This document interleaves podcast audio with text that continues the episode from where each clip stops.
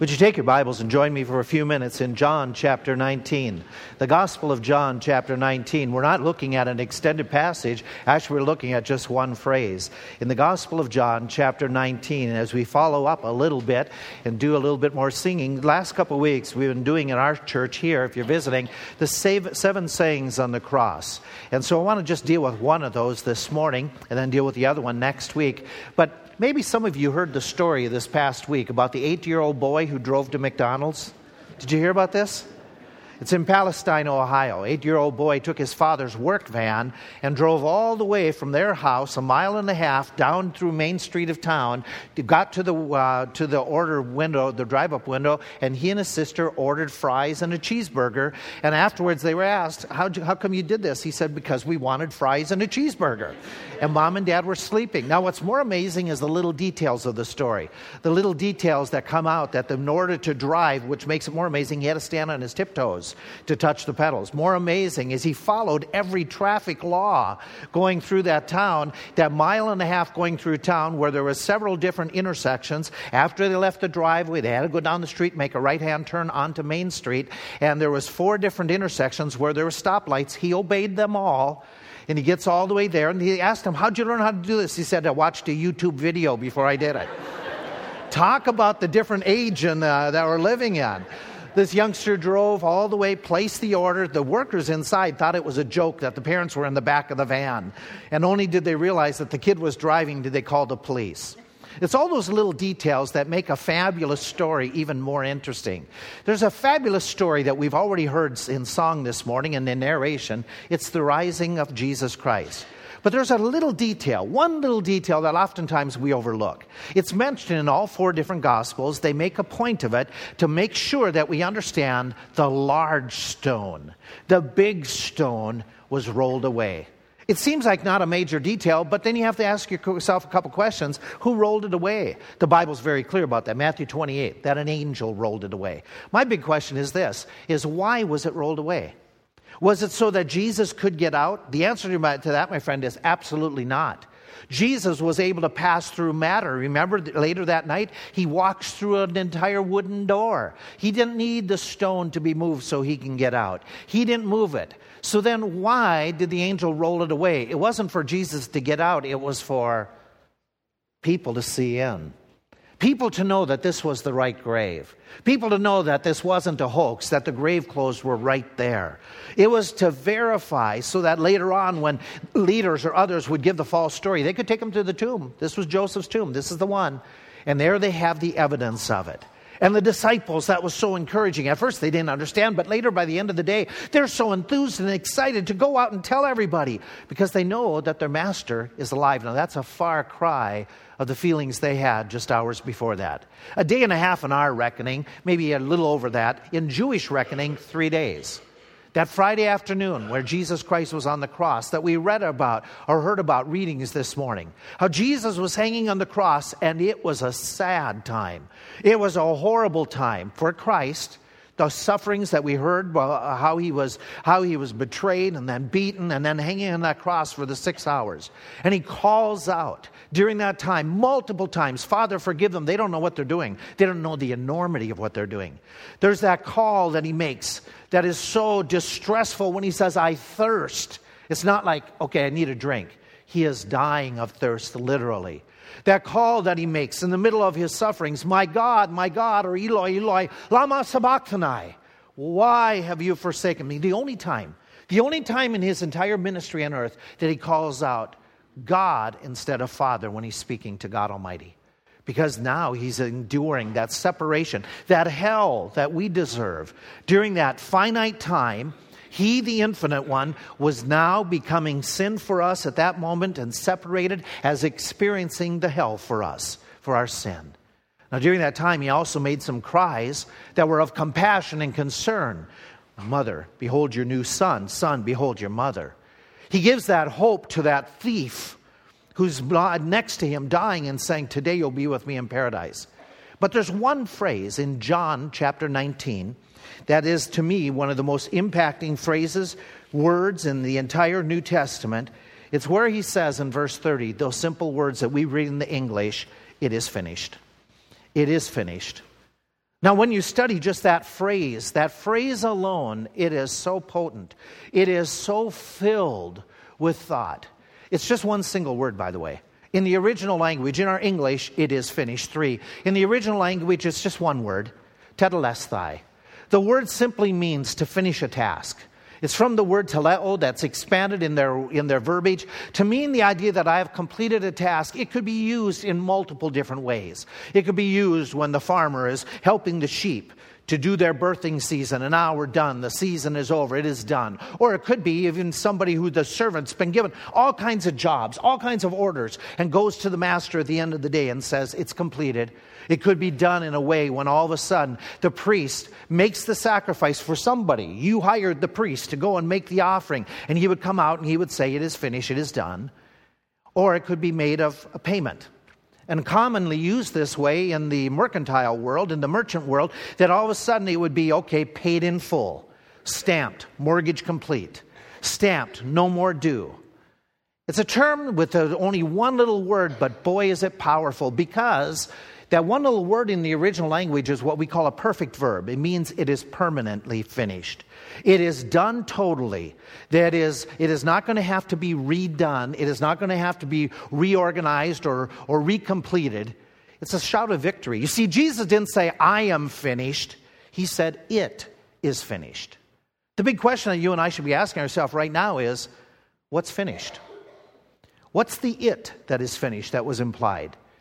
This victory cry that he calls out to the Father right before he expires and says his last words, Our Father, into the hands I commend my spirit. But what is the it that he is crying out at the end of that six hours and say, It's completed, it's done forever, permanently it's taken care of? What? What possibly could he be referring to? Well, there's no doubt. He could be referring to his own sufferings, those agonizing hours that he had on the cross, preceded by that brutality of being beaten with the crown of thorns on his head and the cat of nine tails. We know this that the suffering's finished. That's true. But there's much more to it. When he says it is finished, it could be referring to his service, his duties that God has given him. All that you have sent me to do, it is finished. And by the way, ever since he came to this life, he had an assignment. From little on, even when he was birthed, his father was told, You shall call his name Jesus, for he shall save his people from their sins. He had a mission. That mission he talked about during his own ministry that I have come to seek and to save that which is lost. Is that mission now complete? Well, that fits what he said in John chapter 10, where he says, I lay down my life for the sheep, therefore does my Father love me, because I lay down my life that I might take it up again. No man takes it from me, but I lay it down. That idea of finishing his task, his service for God, it is now complete. His separation from God, that cry that he made, where he says, My God, why have you forsaken me? That hours that he experienced where the Father and he were not in tune with one another, where they were separated, that moment of experiencing the reality of hell, being separated from God, it is now finished. It is done. It is not having to be done anymore. It is done for all eternity. I think we forget this Satan's rule and reign over the human race.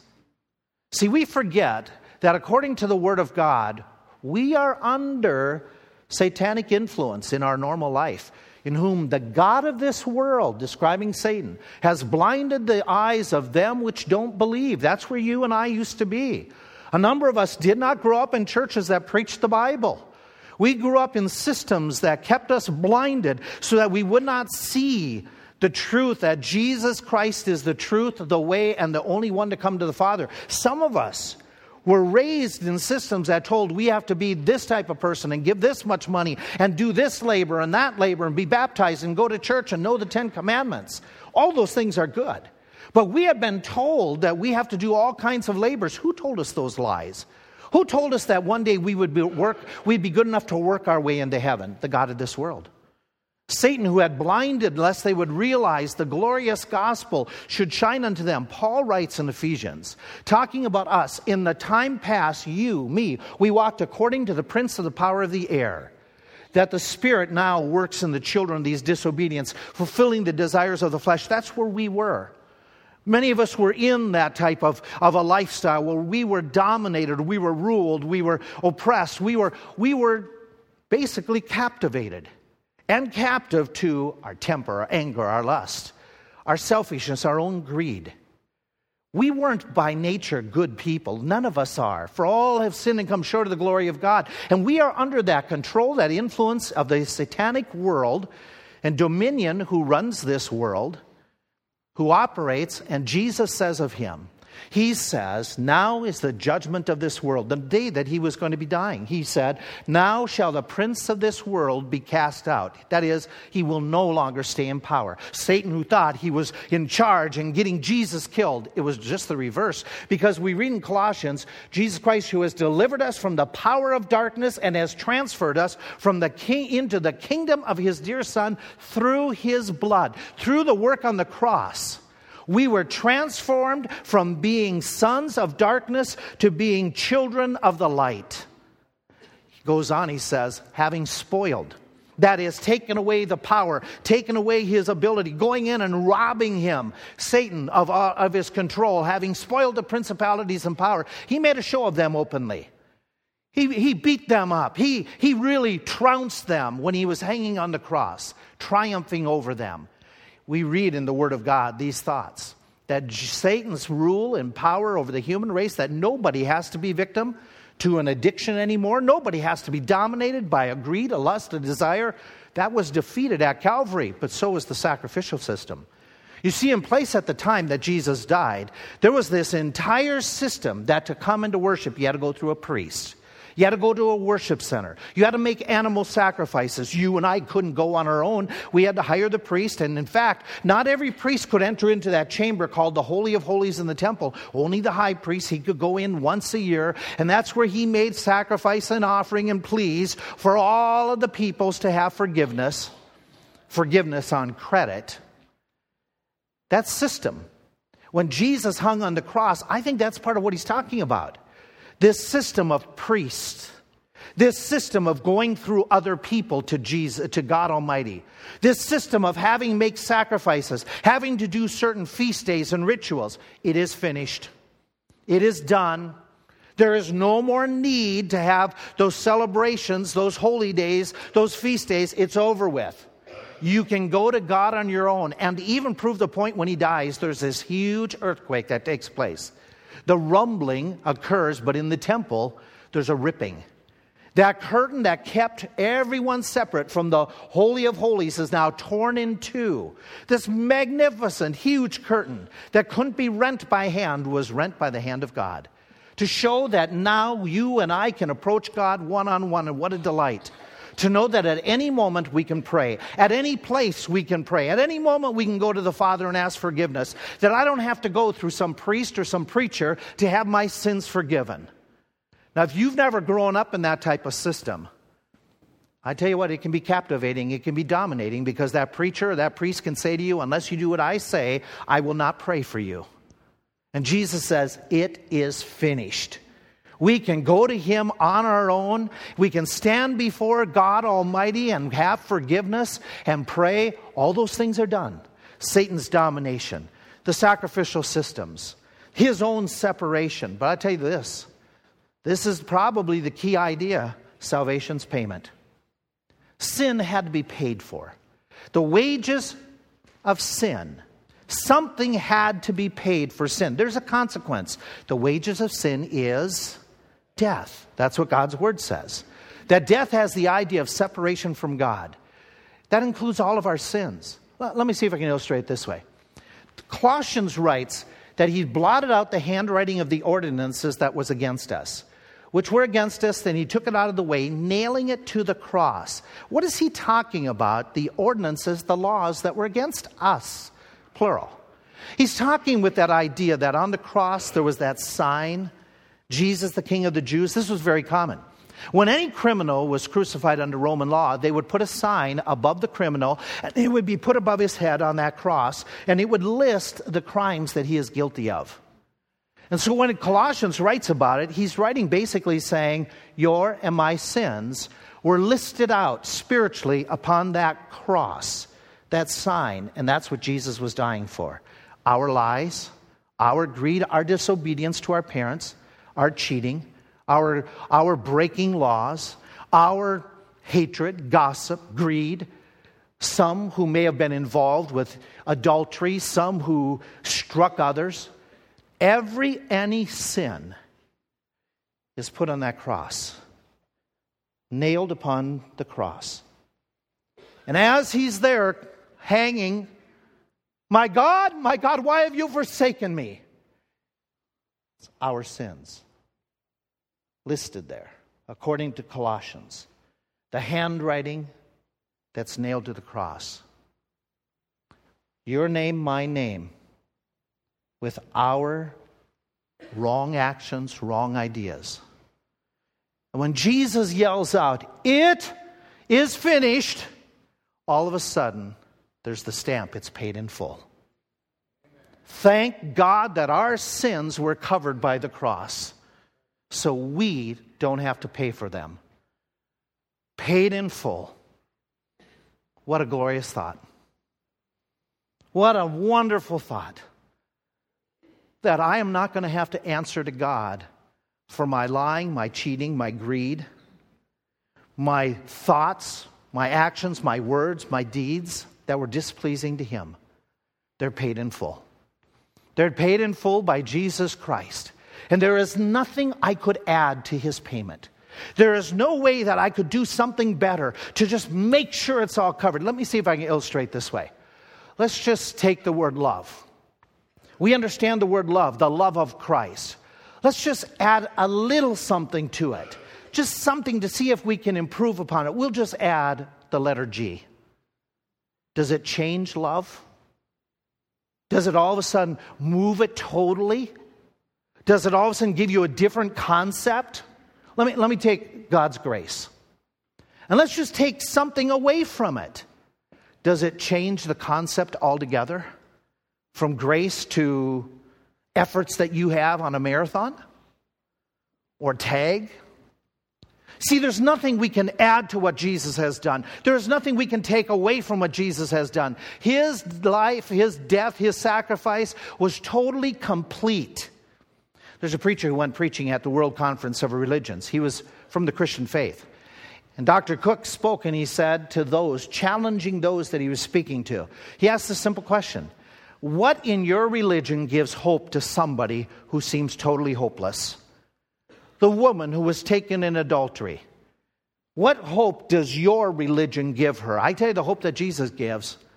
Because it's nailed to the cross, I condemn her no more and he says, Go and sin no more. That's hope. That's help. That's what we have as born again believers. We have the forgiveness of Jesus Christ that is totally done, that we are no longer separated from God the Father because of our sin that it has been paid on the cross. It has been bought. Our salvation has been bought. There's nothing we can add to it. It was all by Jesus. It is all done by Jesus. My baptism, my church going, my preaching, my teaching, my Bible memory does nothing to improve, improve upon what Jesus bought for me fellowship with the Father, eternal life. What a glorious thought. To know that Jesus Christ paid it all. And then, after the payment was made, We've got that Easter morning message that Jesus rose again proof that God had accepted his payment. You know how you make your last payment? Some of you have done this. You made your last payment on your car payment or on your mortgage payment or on your school payment. And they stamp your receipt initially that says paid in full. And then a couple days later, a few days later, you get that long document that they tell you to hang on to because this is the deed, this is the proof. Well, a couple days after he was in the tomb and it was paid, God gives the long document by the resurrection saying, Here's the proof. I accept it. It's it's all paid in full.